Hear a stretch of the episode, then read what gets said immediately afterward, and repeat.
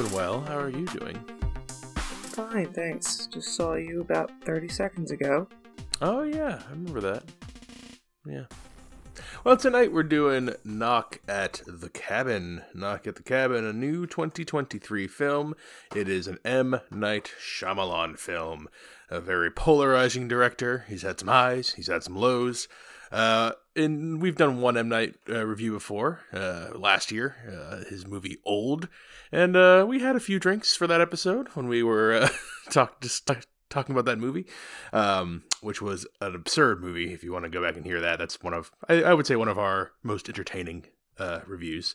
But this, Knock at the Cabin, and M. Night in general, refresh the audience. What are your thoughts on M. Night and his films? I love him. I think he is hysterical. Like, the fact that, I guess in my opinion, he's probably making these really serious pieces of film, and we're just sitting here, like, gagging on him. Like, I just think that's so hilarious. Some stuff of his is more to the speed I think he wants it to be, like, Sixth Sense, Unbreakable, right? And Split. Yeah, no, is it Sixth Sense? Yeah, Sixth Sense is his big hit. Yeah, I don't know. I was getting that mixed up with Signs. I don't know. Well, he also did Signs, but yeah, Sixth Sense. Okay, then yeah. You're on track here. Sixth Sense is his big debut, and then it's so hard to say because those types of things, like, those are so famously, exciting, and then you get the shit like Old. And nobody has seen that, and I don't know why. Like, nobody that I know has seen that, but he takes himself really seriously, and I think that that's kind of funny because while I enjoy most of his stuff, it's not for the reason I think he wants me to. So it's interesting. For the audience, too. See what we think about this. For the audience, too. You are a defender of M. Night's, possibly his worst film by most people's standards, The Happening. You unironically enjoy that film. I fucking love that movie. Yeah. It's the wind. It's the wind, man. It's the wind. I have a complicated M. Night relationship. I think he's made some really excellent movies. Nothing that's like my favorite movies, but he's a very interesting filmmaker. I think he's one of the worst dialogue writers ever, like, of like prolific, famous directors. And Old was the best example of that. It's just like, no one talks like a human. It makes absolutely no sense. He's really good with the camera. Like, he can set up a shot, and I think we'll talk about a lot of the shots in here. Like, there's some cool stuff. And he still has trouble with dialogue, but we'll get into all that. Knock at the Cabin. This is what's going on in this one. While vacationing at a remote cabin in the woods, a young girl and her parents are taken hostage by four armed strangers who demand they make an unthinkable choice. So, if you haven't seen Knock at the Cabin, it's in theaters now. It is getting very solidly mixed reviews. 68% on Rotten Tomatoes, 65% on the audience score, 63% on Metacritic, and 6.4% on IMDb. So, quite right in the mid-sixes everywhere, across the board. So, and there's definitely some polarizing. There's definitely some loves, and there's definitely some hates. So we'll see where we fall. If we land somewhere in the middle or on one of the ends. Yep, in theaters. We're gonna spoil it now. So that's where you go if you don't want to be spoiled. 7-year-old Wen is vacationing with her parents, Eric and Andrew, and she's catching grasshoppers, and she is approached by a very large man. And we know this man, Dave Bautista, and his character is Leonard. He's a soft-spoken, gentle man. He coaches little girls in soccer. He's a very tender version of Bautista, not something we always see. And he's befriending Wen in the beginning, and then we see three other people come out of the woods. And this is Sabrina, this is Adrian, and this is Redmond. And the four of them, they're not friends, they're more co-workers, as Bautista says. And they have a job to do. They have to... It's very, very interesting. They have to... The apocalypse is coming. the apocalypse is coming, and the four of them have been chosen, and they explain how they were chosen, and all that stuff gets explained. They believe that the apocalypse is coming, and that the three of them, the two parents and Wen, one of them must be sacrificed. And when they say sacrificed, the three of them have to pick one of the three to kill. And not suicide, it has to be willing, and they have to do it, not the four other people. The four other people are there just to facilitate. And as they don't make their choices, one by one, the captors do like a murder-suicide-y thing, one by one. And as they do, things around the world, you know, we'll have to see if their apocalypse theories are correct or not. So, apocalypse movie, hard choices, bunch of people in a room, and that's how we are doing Knock at the Cabin. So, Nicole, what'd you think? Why don't you start? Why don't I start? Sure.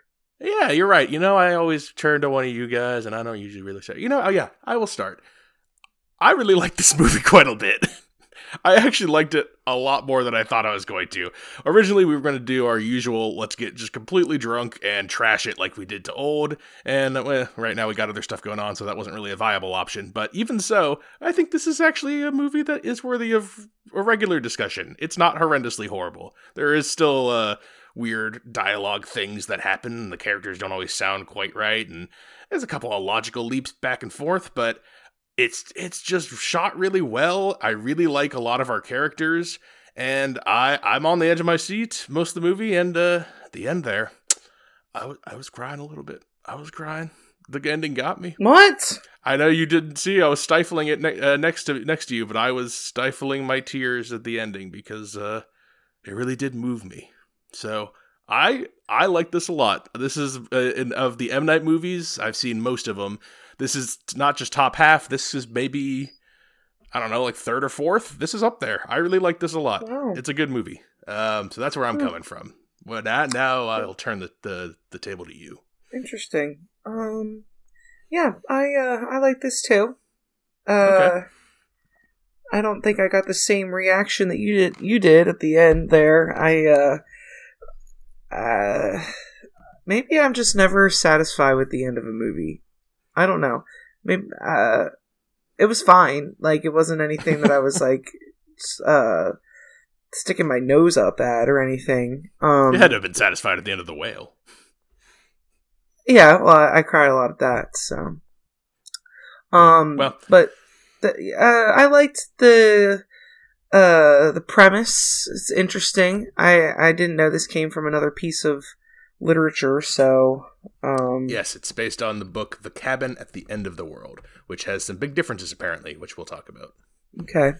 Yeah, I didn't know anything about this movie going in, so I wasn't sure what this was going to be about, but that is an interesting premise, and just the fact that as the movie goes on and things are actually happening around the world, I'm shocked that that's actually happening. Did not see that coming. I didn't see it coming that it was actually going to be legitimate. So that was an interesting surprise. Yeah. So the whole movie, like, you know, the three of them are in the cabin. Our protagonists, Eric, Andrew, and Wen, and you know these four people come in, and off the bat, you have to decide as an audience member, what's the movie gonna do? Is it gonna be these four people are correct, or are they crazy people and that's the story? So you thought it was gonna be going in, or at least as it's introduced, these four people are not correct. That they're either crazy or there's coincidences or right. Something like that.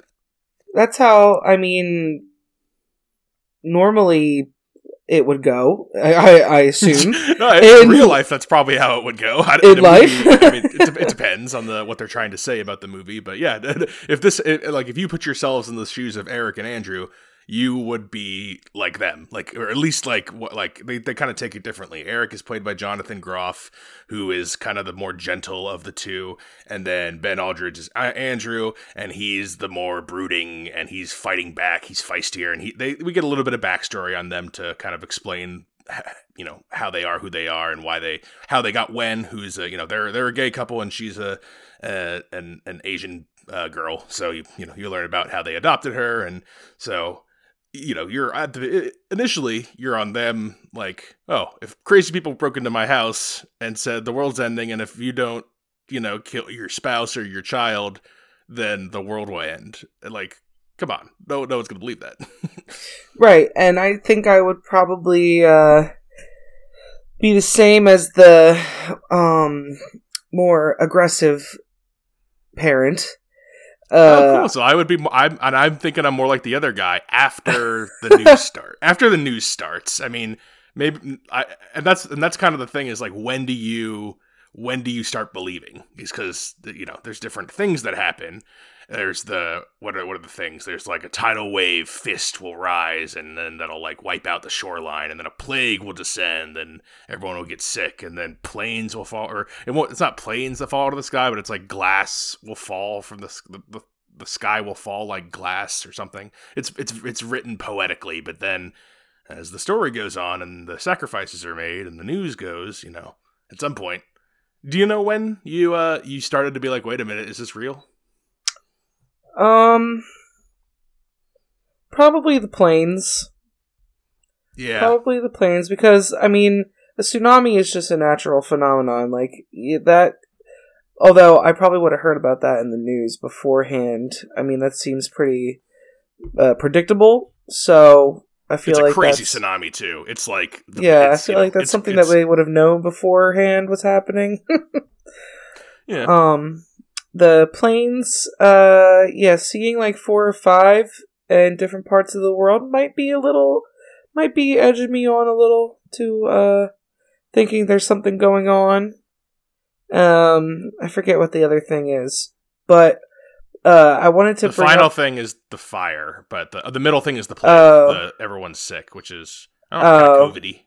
It just kind of it cracked me up that these 4 things all happened in 1 day or 2 days, and like the newscasters are very calm about this. I mean, there's like 5 world destruction situations happening, and there's like no alarms on the TV, or you know, these people aren't like turning off the like bunkering down. I don't know, it just felt like, oh, this is now happening here, and this is happening over here. How are we safe right here? But the one thing I wanted to bring up that you mentioned earlier was M. Night's like filming style, and there was a scene that they showed from the TV where the tsunami was hitting the beach in Portland, Oregon, mm-hmm. and it looked exactly like a scene that could have been in the movie Old. And unfortunately, it was so bad. It was so, like, vivid, and it didn't fit with the rest of the movie. The rest of the movie is really dark and, like, drab inside of that cabin.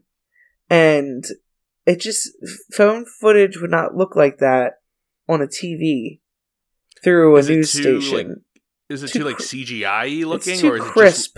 Too crisp, like a person with their cell phone. This isn't what it would look like. Absolutely not. That looked like high tech camera work. I'm like, there's no fucking way.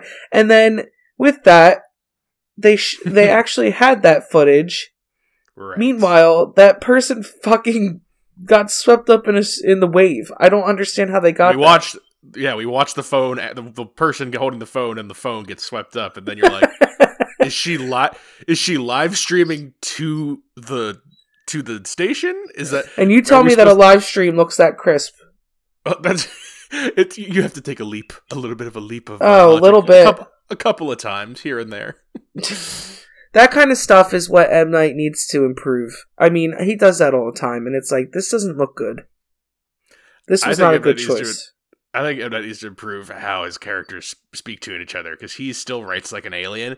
It's a little better here because everyone's so on edge that you would be like, okay, they're talking awkwardly because this is such a tense situation. Like we haven't mentioned the 4 people who are like doing this thing. They totally believe it, but 3 out of the 4 of them don't want, like, really all of them, but like at least definitely 3 out of the 4 of them do not want to do it at all. They have lives, they have like families. We learn about like who they are, and like they just really, really believe it, and they can't not believe it. And everyone but Redmond, the Rupert Grint character, like is like they're every time someone has to get sacrificed, they're throwing up and they're shaking. So when they have to do their weird dialogue and be like, "Hi, I have a son at home. He's 6. And I had to leave him behind." Like when they do the M. Night dialogue, it's not as offensive because it's such a tense situation. And the acting in this, we complained about the acting in Old, how bad the acting is in Old from professional good actors who have done other work. And then in this, same thing, professional good actors who have done other work. But for some reason here, they're all working. Like if we're talking about the acting, Bautista's shows a dramatic side of him, like eat your heart out, The Rock. Like Bautista's such a better actor than The Rock, and it's so clear and stuff like this. Like, well, Bautista is still getting over the hurdle of being a essentially freak of nature in his shape and his size. Like he's 6'6" is or not 300 pounds or whatever. Yeah, he's not a normal human being to see coming in like that, and I think that's a big hurdle for him. So the fact that he can play this soft character and it doesn't feel that weird, I think that's great. I know, it's really impressive. Like when the opening is him, and I think it's part of M. Night's direction too. And we were joking, they do a lot of close-ups in this movie. And at the oh my god, so many fucking close-ups. They keep getting closer and closer to the little girl's face and Bautista's face, back and forth. I'm like, I nudge you. I'm like, do they keep getting closer? And then the next shot, they're even closer to their face. And like, it's kind of silly. It's M. Night is so good. Or I don't even know if good's the right word. He walks the line of silly and serious. Well, he like did that about 6 times in the movie. That happened with every character in the movie. Yeah, he's got a tone management thing, but it's still like I don't know. It a lot of his filmmaking choices in this really like draw me in. He lets scenes breathe. He gets in close. Like it feels intimate. And like that's the thing is like I think everyone except maybe Rupert Grint, who's thankfully only in it for 5 or 10 minutes, is like solid in this. I don't know about you. I could hear his accent slipping through, and I was unconvinced. Bad. I was unconvinced by Rupert Grint. Everyone else is believable, but he's a little, I don't know. Where was he supposed to be from? The South or Boston? Or he's from Boston. God. Couldn't you tell by his however he was talking? Yeah, that was bad. It's not the most convincing, but it's just so strange that like we're coming off of Old, where you know great actors doing terrible work, and then we're in this where like everyone's very, like except for maybe Ron Weasley is like very, very good. And okay, so you know. So in this film, they keep having flashbacks to the couple's life and some of the hardships and everything. And I think that's trying to make us, you know, just feel bad that this is happening to these people. I don't know if they were targeted or if it's like they just happened to be in the wrong place at the wrong time. I don't know how they were chosen, or if it's just this area. I don't know if the book says it's whoever's inhabiting that cabin, but whatever. And one of the scenes is when they're at the bar and they get harassed by that person, and he thinks it's Rupert Grint's character. And under a different name, yeah. Did you think that was really him?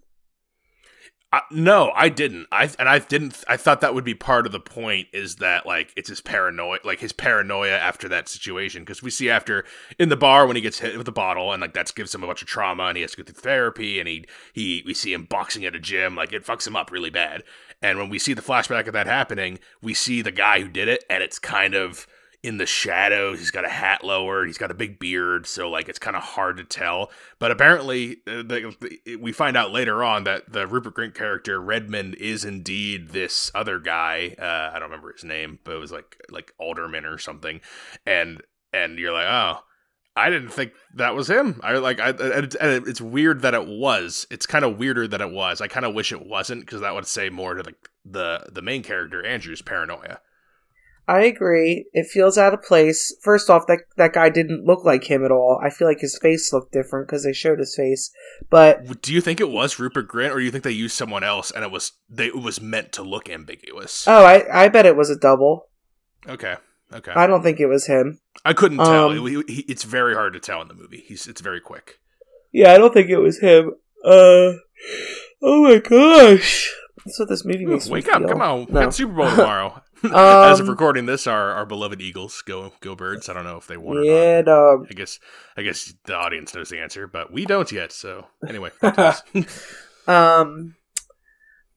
It definitely detracts from the credibility of everything. Like, okay, maybe this is just exactly what you said. This paranoia is like not justified or something. I don't know. It just feels like, yeah.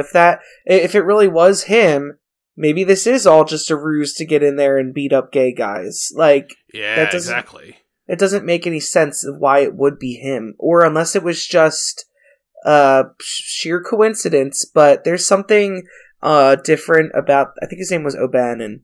O'Bannon, yeah, you're right. There's something about that character that doesn't fit in with the rest of them. He's the only one that gets some sort of backstory. Like, we know the one woman's got a son. We know the one is a nurse, but like they don't show their families or anything. Why does this guy have a backstory with them? They should have brought Jaren back as the nurse from Old. Jaren, oh my god. He died. His name's Jaren. This could have been a prequel. But that's his wife, though. Actually, wait. No, he dies in both. Oh yeah, it does have his wife. His wife is now the nurse. Yep. Good. I'm okay. Well, there's the connection. It comes full circle. Yeah, Redmond. Yeah, I think we're on the same page here. I think it undermines the point the movie is trying to make by having him actually have been the guy. Because if it was just the paranoia, not the trusting of the people, that kind of feeds into the bigger theme of the movie, which I think is like. Is humanity worth saving? Like, are we worth it? Like, because you got these people coming in, and our main characters are like have been discriminated against, especially the one Andrew. He's wronged, and he even says at one point, he's like, even if you're right, even if this is true, I don't fucking care. I don't like. I'm not gonna save humanity. You wouldn't have saved us. But like, at the same time, it's not just me versus them. It's everyone will die, and you will suffer for 10 minutes, and then you'll die. So it's all. Well, I didn't get the idea that they died too. I thought that's what the fire started in their house. They were supposed to burn in there. Well, that is what would have happened once we get to the end with the fire hitting the house. But I thought it was implied that they were going to be the only three left, and that they would walk. No, they were going to suffer. They were going to suffer. They said. Okay, okay. Maybe I read it differently, but yeah, they have to make the choice. Like they have to be like, are you going to sacrifice the one? You have to believe them, and are you going to sacrifice them? And is it worth it? Because, like they said, like is humanity worth saving? Is it worth this? And our two main characters, they're supposed to be like this pure love, and the daughter, the three of them, they represent a pure family love and. Do we sacrifice and destroy something beautiful to save a very large, flawed, humanity who is portrayed, not the best in this? I mean, the different aspects of humanity are shown in the four characters. He's going to sacrifice himself. We did that the whole... Ron, what is it? He's going to sacrifice himself. No, you can't. Oh, no. They gotta stop Snape from getting that stone. Yeah, so I the hard question is, if we're in this situation, Nicole, you and me and our imaginary child, at what point? Like, so at the beginning, obviously not. We're getting tortured, we're in the chairs, and the people are killing themselves in front of us, and it's awful. And we're in the same situation. We're in a cabin. There's no cell service. Like, they do that whole thing. And then we're watching TV, and all of a sudden, the planes start falling. And the planes falling is very convincing. Like, I love that scene in the movie. The planes just falling out of the sky looks great. It's so... I think it's really effective at moving, at, like, hitting the point home that... Yeah, maybe the tsunami was, they knew it was coming, and I've been hearing about this disease for weeks, and this is just, overblown. And then the planes start falling, and you're like, how do I explain that one? And so we're now at that point, Nicole, what are we doing? What are you and I and our child doing? Oh, I know what you're going to say. What am I going to say? You don't care about the rest of humanity. I don't You're know. Not doing it. I don't know if that's actually what I would do. You would kill me? I don't know what I would do in that situation. That's my guess. I would never kill you. Well, my guess is I would say kill me. That's my guess is what I would do. I would be like, Nicole, you need to kill me. Well, we would have to suffer then because I don't think I could do it. If you couldn't do it and it got to the wire, I might kill the kid or you. Oh my god! If I'm convinced. I mean, if the planes have fallen, the fire is starting, the lightning is striking, literally right there. What's the alternative? I mean, we're all fucked either way. Something has to happen. Like, you know. I don't know. I just hope I'm never in that situation. I mean, I know I would not want to put you in this. The only reason I would put you in that situation is because I wouldn't want you or the child dead. So I would want you to kill me.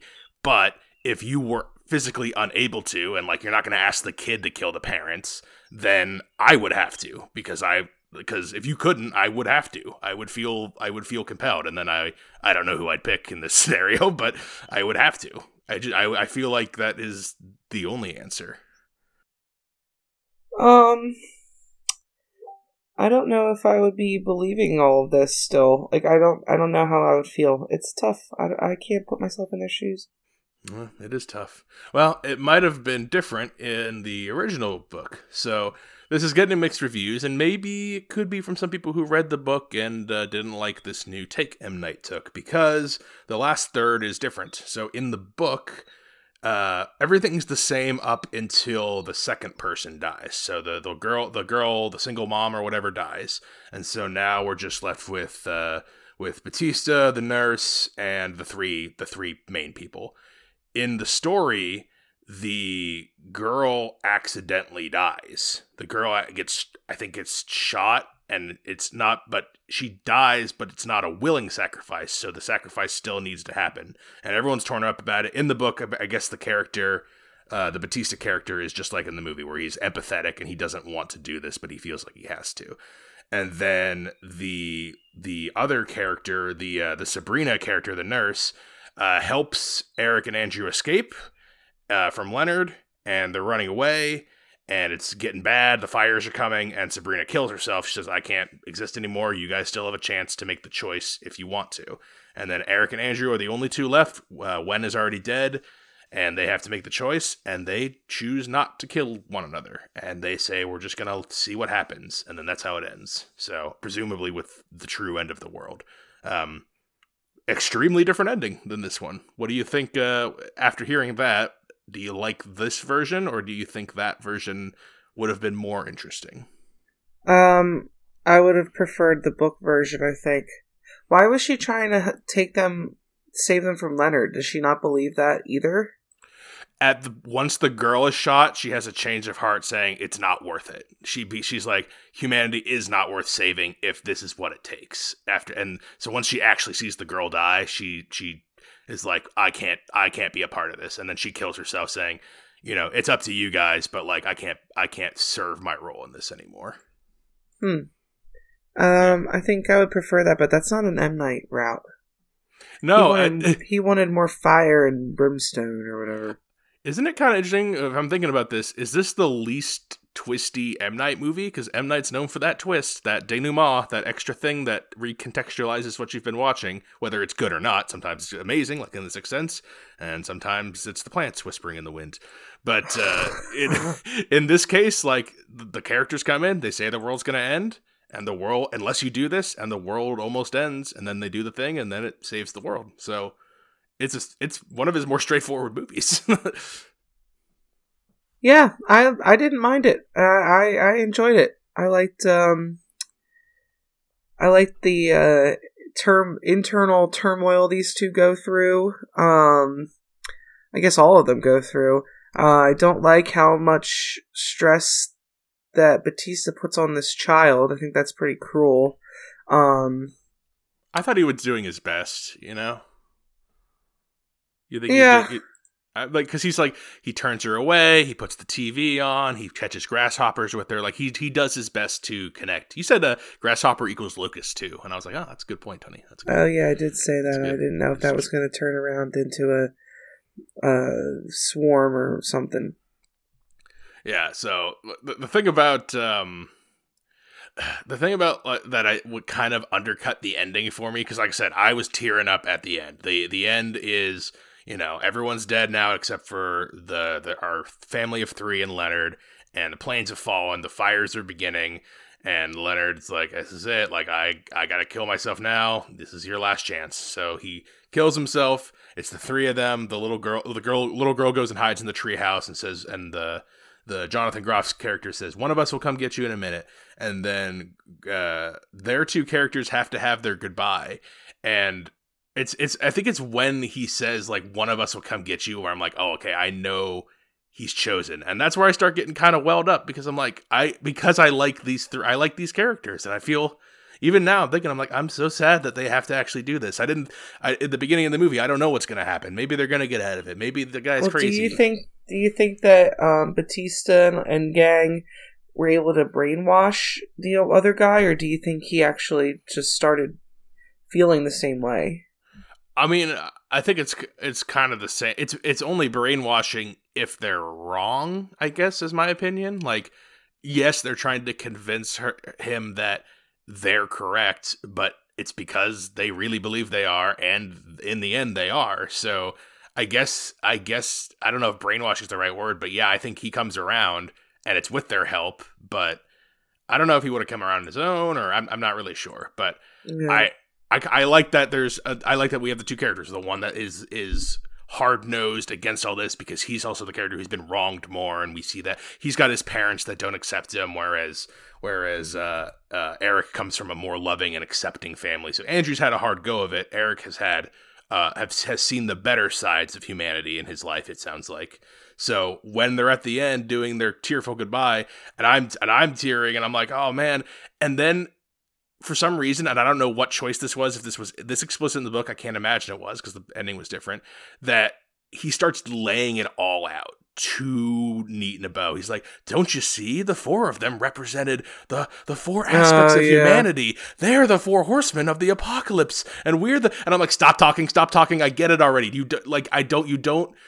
By spoon feeding me, by throwing all this stupid exposition. Like, I already got that they were the four horsemen of the apocalypse. Like, I already understood that.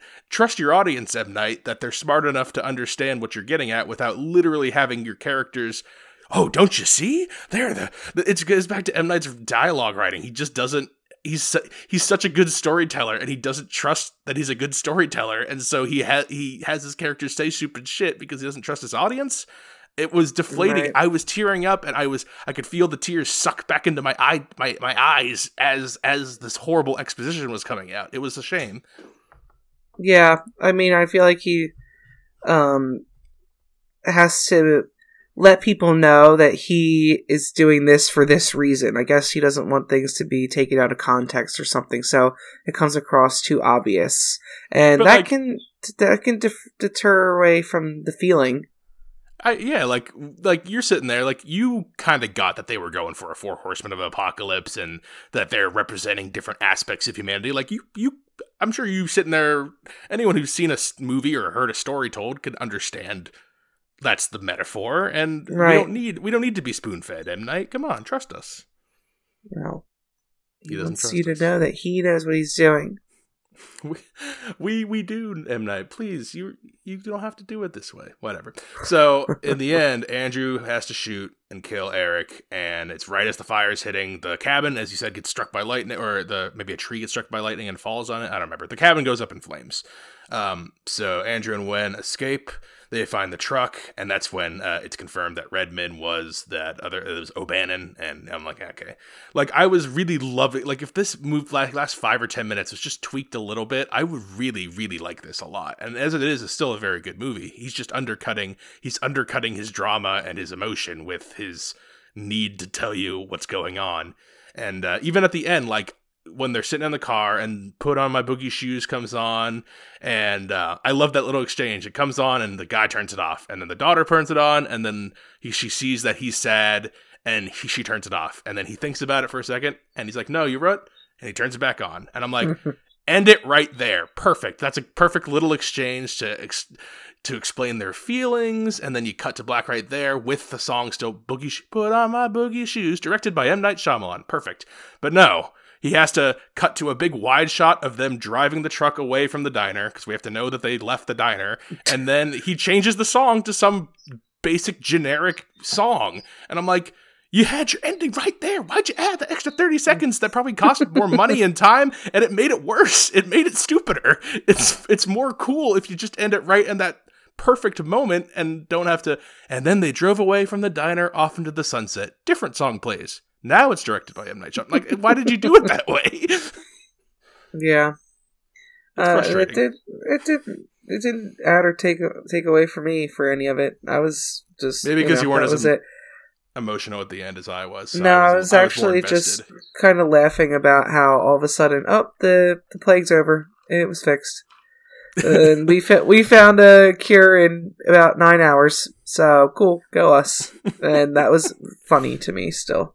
Yeah, it's, again, the ending's a little clunky, and I guess in the book it was handled very differently because the whole ending was completely different. So there you go. I haven't said I like the book ending in theory. I don't dislike this version though. I don't know. It's hard for me to sit here and say that one is better. I like how this ends. I just don't like some of the filmmaking choices he does. Like, he's so perfect. He's so close to making it how I would like it, and he just a little too clunky. He's just a little clunky at the end there. Before we wrap up, I got one more thing. M. Night likes to have cameos in his film. What'd you think of this M. Night cameo?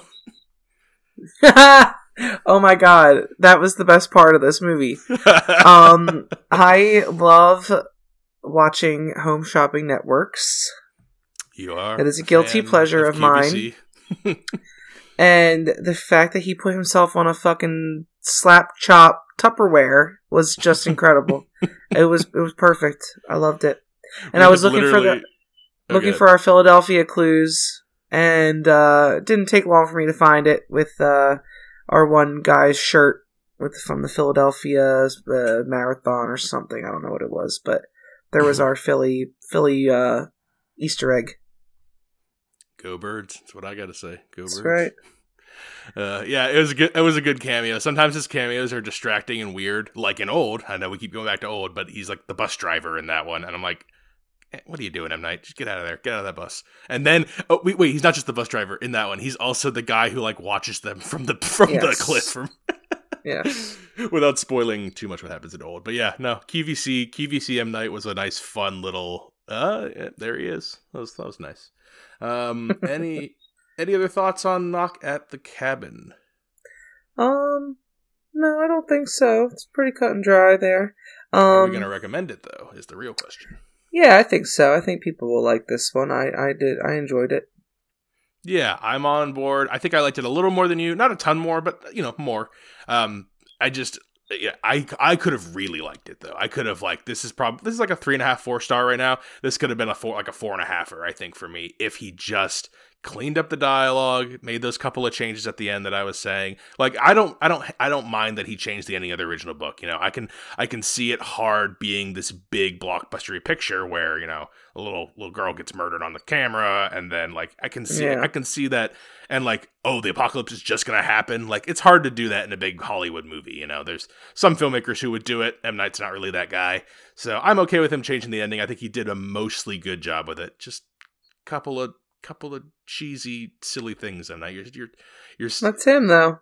He's serious and he's silly, and he doesn't know that. So I guess it's going to be 2 recommends for Knock at the Cabin. Not exactly what I was expecting going in. I was expecting another Old. I was expecting another, let's just trash this ridiculous thing. And it wasn't. It was a good story. Yeah. All right. Well, Knock at the Cabin is in the books. We got some more 2022 and 2023 films in the first half of the year before we're fully in 2023. Oscars coming soon. We'll be talking about that. And the Instagram tournament is going on to crown the 2022 film of the year. We're down to the last 10, 12 kind of numbers probably at the time you're hearing this, you know? A lot of the favorites are still in, and it's close. The teams are close. The four of us all have, I think everyone's still in it. Everyone still has movies. It's the closest year it's ever been. So exciting. And if you want to know more about what we're talking about on that, you can listen to our draft show. It came out a couple episodes ago. Or you can go to my Instagram at Brennan_podhost, and matchups are posted there every weekday, and you can vote on what movie you prefer in that match. And then at the end of the tournament, the listener 2022 movie of the year will be crowned. So if you want to reach out for us for anything else, questions, suggestions, stuff like that, Facebook is Films with the Women in My Life, and my email, or the show's email actually, is filmswiththewomen@gmail.com.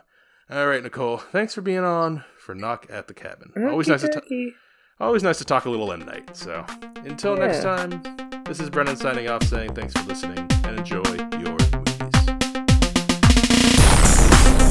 Thanks for listening to Films with the Women in My Life. If you enjoyed being a listener in our life, please rate and subscribe on Apple Podcasts or on your favorite podcast app. Keep up with the latest from the show on Instagram at Brennan_podhost, on Facebook at Films with the Women in My Life, and on Twitter at FilmsWomenPod. Finally, you can email the show with questions and suggestions at filmswiththewomen@gmail.com. Original music for the show was created by Ian Burke and Chris Iwanek. Original artwork created by Nicole D'Alessio. This show is produced by Brennan Snyder. Thank you again for listening and enjoy your movies.